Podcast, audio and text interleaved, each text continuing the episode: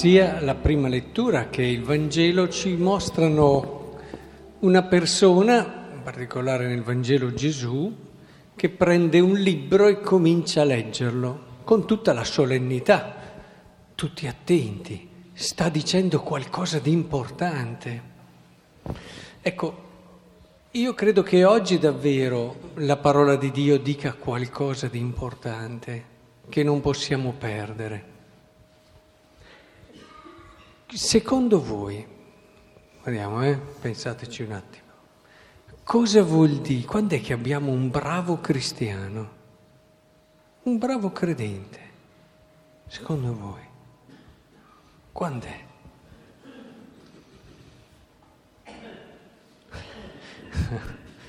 Ragazzi, essere timidi. Quando è che si ha un bravo credente? Quando osserva i comandamenti? Non ho sentito. Quando ama. Bravo.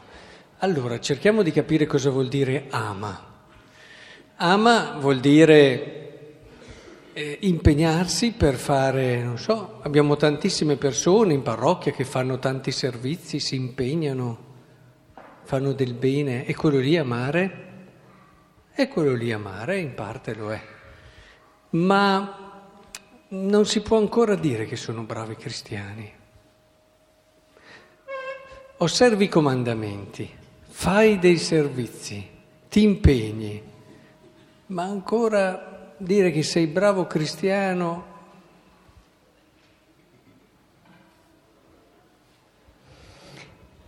che cos'è che, che cos'è che... Guardate, oggi secondo me siamo proprio nel cuore con la liturgia della parola di oggi, di una delle cose che tante volte facciamo così fatica a capire, ma che fanno, fanno proprio di noi dei bravi credenti che stanno andando per la strada giusta, perché si possono osservare i comandamenti, fare tanti servizi ed essere sulla strada sbagliata. Pensate un po', che strano. Allora, San Paolo è chiaramente lui il cuore della riflessione che voglio farvi oggi. Dice una cosa, dice che se tu dici a lei ma sai che io posso fare senza di te? Ti dice, mica vero. Ma sì, io faccio senza di lei, io posso vivere benissimo da sola. Puoi fare questa scelta, ma non per questo lei non ha a che fare con te. Oppure puoi anche dire, Facciamo un esempio, prendiamo proprio le parole giuste.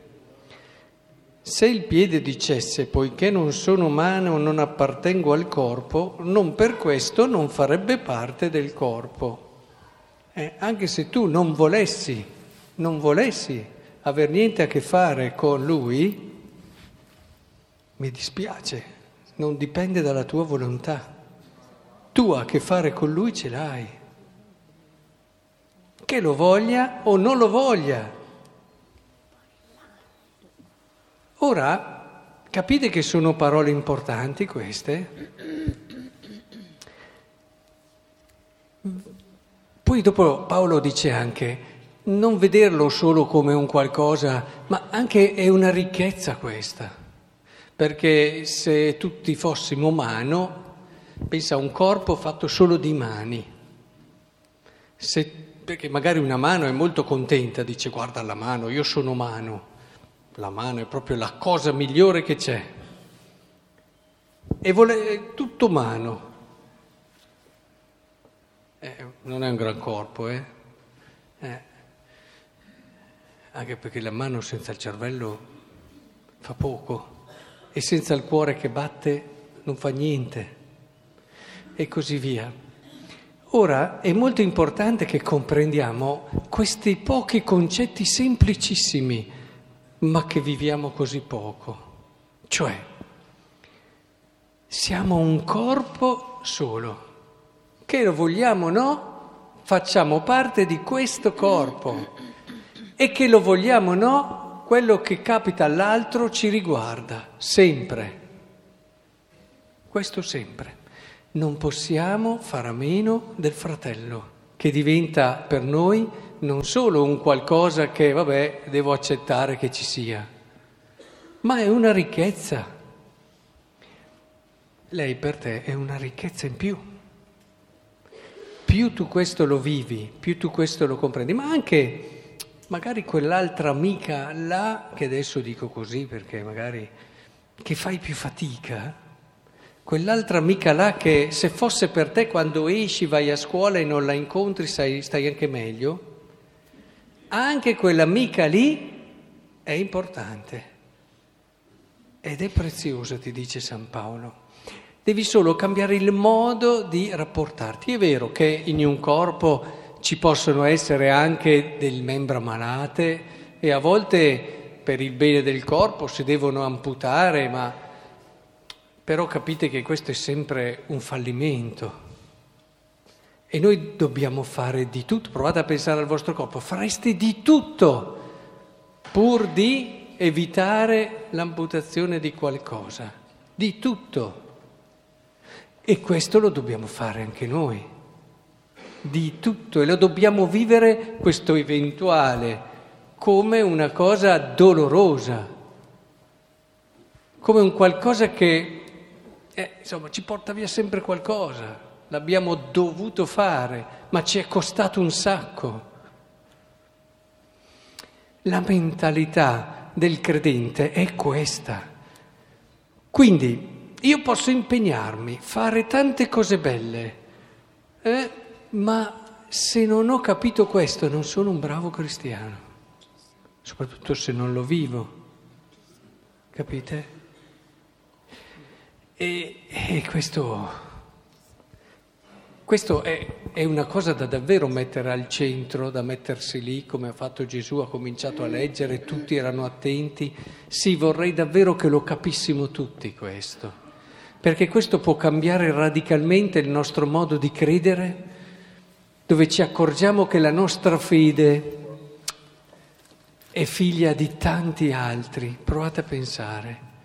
Io credo, sì, sono io adesso che sto facendo la fatica di credere, che mi metto in gioco, che so rischiare, che cerco di vivere la mia fede anche a fatica, ma io non crederei senza tante persone che mi hanno permesso di poter arrivare ad oggi con, con una tradizione, una storia, che mi hanno permesso di poter attingere dalla parola ma qualsiasi cosa nella nostra fede senza gli altri non sarebbe possibile.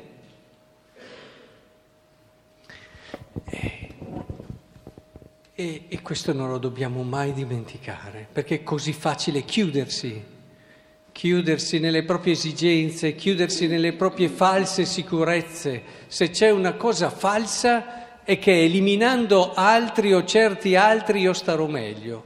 Falso. Falso. Ci si inganna su questo tantissimo. Sarai sempre più povero. Ma anche dal punto di vista sociale sarai sempre più povero. Sembra quasi che la storia non abbia insegnato nulla. E allora entriamo in questa prospettiva, cambiamo quell'aspetto lì al mattino quando ti alzi, le persone che hai vicino, anche quelle con cui fai più fatica, eh? grazie che ci siete. Proprio grazie che ci siete. È vero, qualche volta mi fai tribolare, qualche volta, ma anch'io eh, poi ho le mie, devi pensare sempre che anche tu forse fai tribolare, qualche volta senza e quando ci sono i più cattivi, quelli che proprio sembra proprio che vogliano fare del male, che sono cattivi, sono le persone più povere, persone che non staranno mai bene nella vita, persone che hanno più bisogno di altre, per certi versi, della nostra comprensione. Poi è importante comunque entrare in questo orizzonte del tutto ci sono persone che dicono io preferisco andare in chiesa da solo quando non c'è nessuno a pregare perché... bravo, fallo e fallo sempre, ma sognati che sia come essere qua tutti insieme. Non c'è paragone. Il fatto di esserci, lei ha di fianco questo, il Signore ha di fianco quello, ma rende questa Eucaristia una cosa speciale grazie alla presenza degli altri che portano la loro fede, che portano le loro fatiche, che portano anche le loro miserie, per cui vengono a chiedere pietà al Signore e perdono. Ma l'essere insieme rende la Chiesa Chiesa, rende la liturgia liturgia che è una liturgia del popolo non del singolo, di Dio.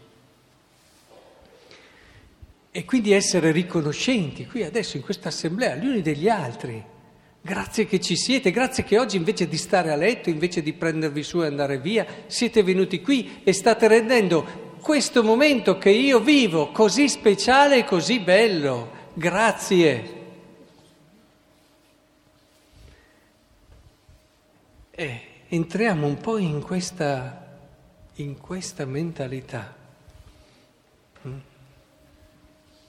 E vedrete quanto si crescerà.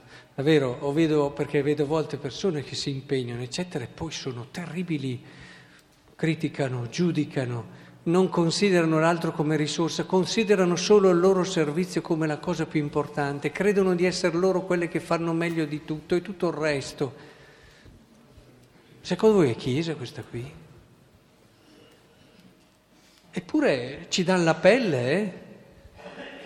Sprecano risorse.